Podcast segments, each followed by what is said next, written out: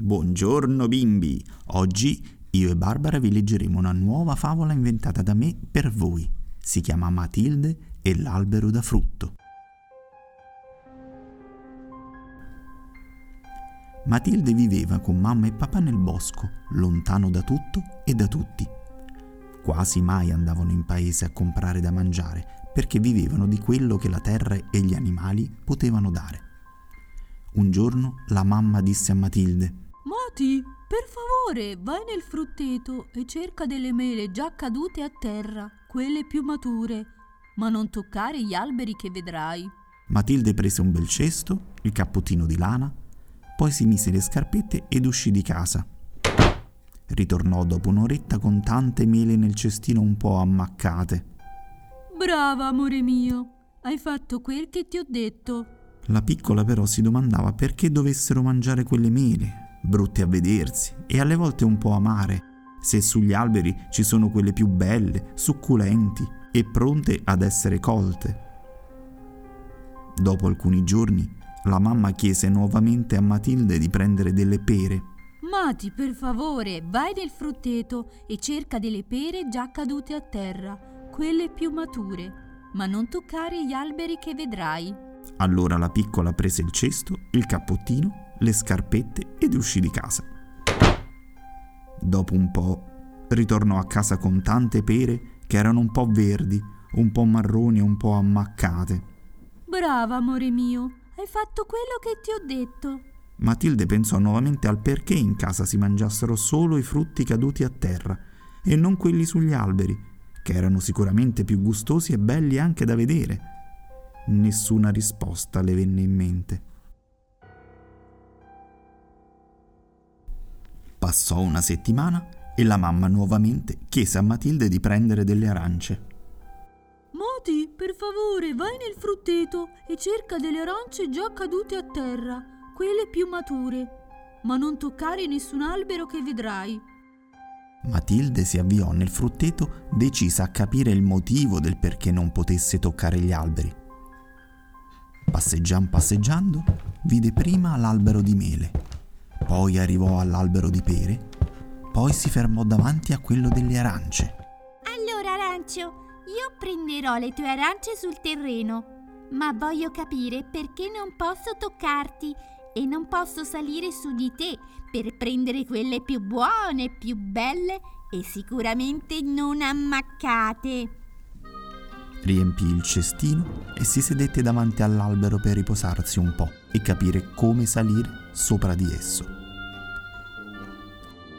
Quando Matilde appoggiò la sua delicata manina sul tronco, le sembrò che l'albero si fosse mosso. Allora appoggiò anche l'altra manina e improvvisamente l'albero cominciò a muoversi veramente tanto, come se fosse vivo. Sembrava soffrisse il solletico Matilde non si mise paura, anzi, questa cosa gli piaceva tanto e continuò a toccare il tronco su e giù, dando dei pizzicotti a destra e sinistra, ridendo e divertendosi tantissimo al dimenarsi dell'arancio. Finito di giocare, Matilde vide che tutte le foglie e le arance erano cadute dall'albero, sia quelle belle mature, sia quelle acerbe. L'albero era completamente nudo. Matilde allora vuotò il cestino con le arance ammaccate e raccolse quante più arance sane potesse. Tornata a casa, la mamma le chiese spiegazioni. Come mai hai portato queste arance così belle e non ammaccate? Non avrai toccato l'albero, vero? Sì, mamma, l'ho toccato e ho scoperto che soffre il solletico. Quindi si è mosso così forte che sono cadute tutte le arance che vedi e te le ho portate. Mati, devi sapere che ogni albero soffre il solletico e diventa vivo quando lo tocchi. Questa è la cosa bella, ma quella brutta è che quando tutti i frutti cadono a terra, l'albero muore. Ecco perché noi non li abbiamo mai presi sui rami ma abbiamo sempre aspettato che cadessero a terra. Ora capisco, mamma. La sera stessa, col permesso dei genitori, tornò nel frutteto e andò dall'arancio. Era tutto già secco. Arancio, non sapevo che ti avrei fatto male e ucciso. Ho visto che ridevi e che ti piaceva il solletico. Sono proprio una sciocca.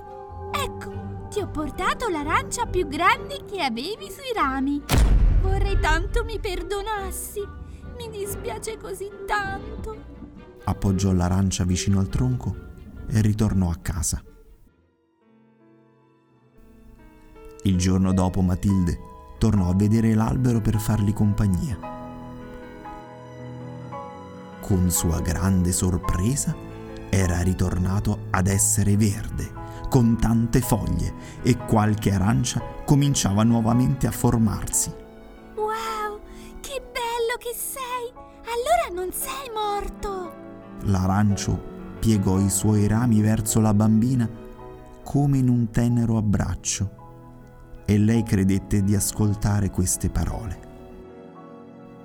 Il tuo tenero gesto d'amore di farmi rivedere una delle mie figlie mi ha salvato e ridato la vita.